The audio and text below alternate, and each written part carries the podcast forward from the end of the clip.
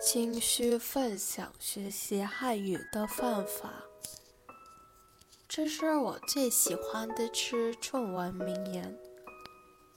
有些事发生了，就只能接受；有些人失去了，就只有放手；有些路选择了，就没得回头。人生就是这样的无奈。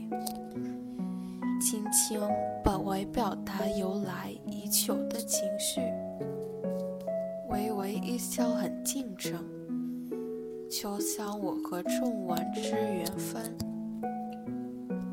我在二十四岁那年偶然遇见了他，从此至今，我与仲文朝夕相处。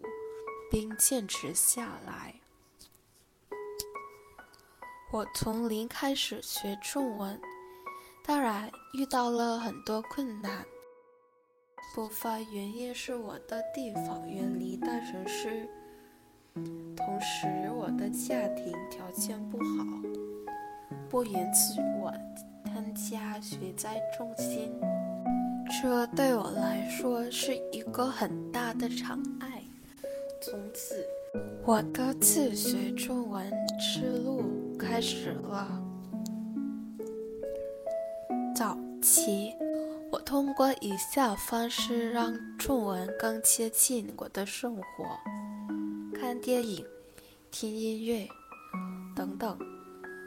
我创造了自己对中文的热情。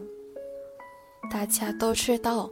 韩语是一门非常难学的语言，所以完善听说读写四项技能是非常困难的。有时这样，我每天都花三十分钟到一个小时学中文。每次学习，我都会尝试通过听对话，写下我听到的内容。一直站在镜子前练习口语，来结合所有四项技能。同时，我静在充电室观看表演或比赛，来磨练自己的技能。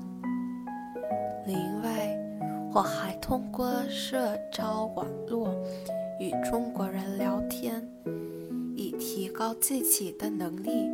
其实有时候我会感到灰心和疲倦，有时我想放弃。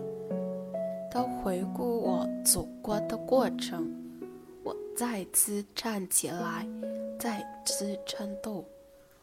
所以现在我成功了，而且没有什么大的成就，但我觉得很高兴。为我已经努力尽力了。我有一个虚话想送给你们：人生必有挑战，进取无极限。